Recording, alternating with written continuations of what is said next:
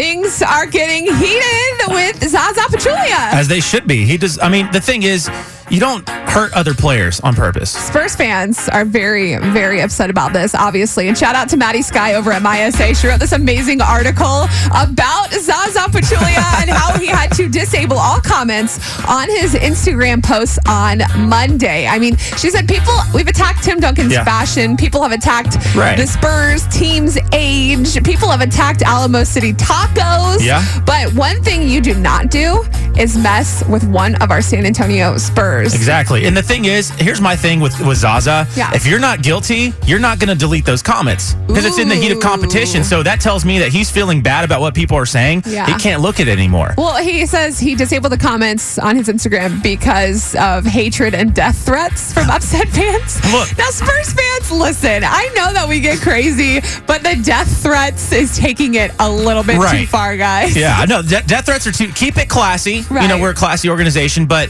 on the other end of the spectrum, if you're an athlete, you're going to injure a player like Kawhi, who's a good guy, Yeah. and he's not even going to blame you. You better be ready for other people to speak up for him, like Do our you know Spurs his, fans. his defense, Zaza's defense? He blames the foul on his size.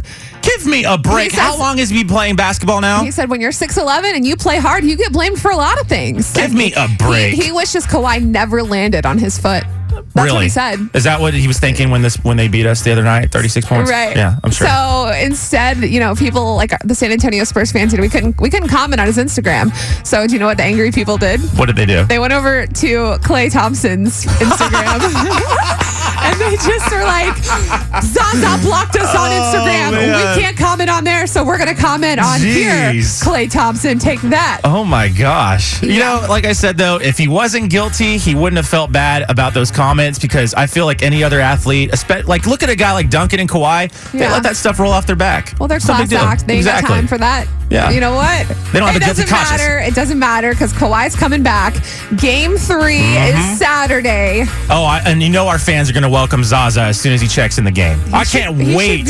I cannot wait to watch that game and see how our fans welcome Zaza into the AT&T Center. With some booze. Oh, maybe man. maybe they're going to throw but, stuff. But I was going to say, don't do that, but be classy. Yeah. You know, don't. There's kids around. It is a right. game. Right, you know, it's right, a family environment. The but PSA from Chris. make sure you know he hears your boo if you do decide to boo. That's right. Yeah. So we're going to watch him game three Saturday. Mm-hmm. Go Spurs, go. We believe. Kawhi. We got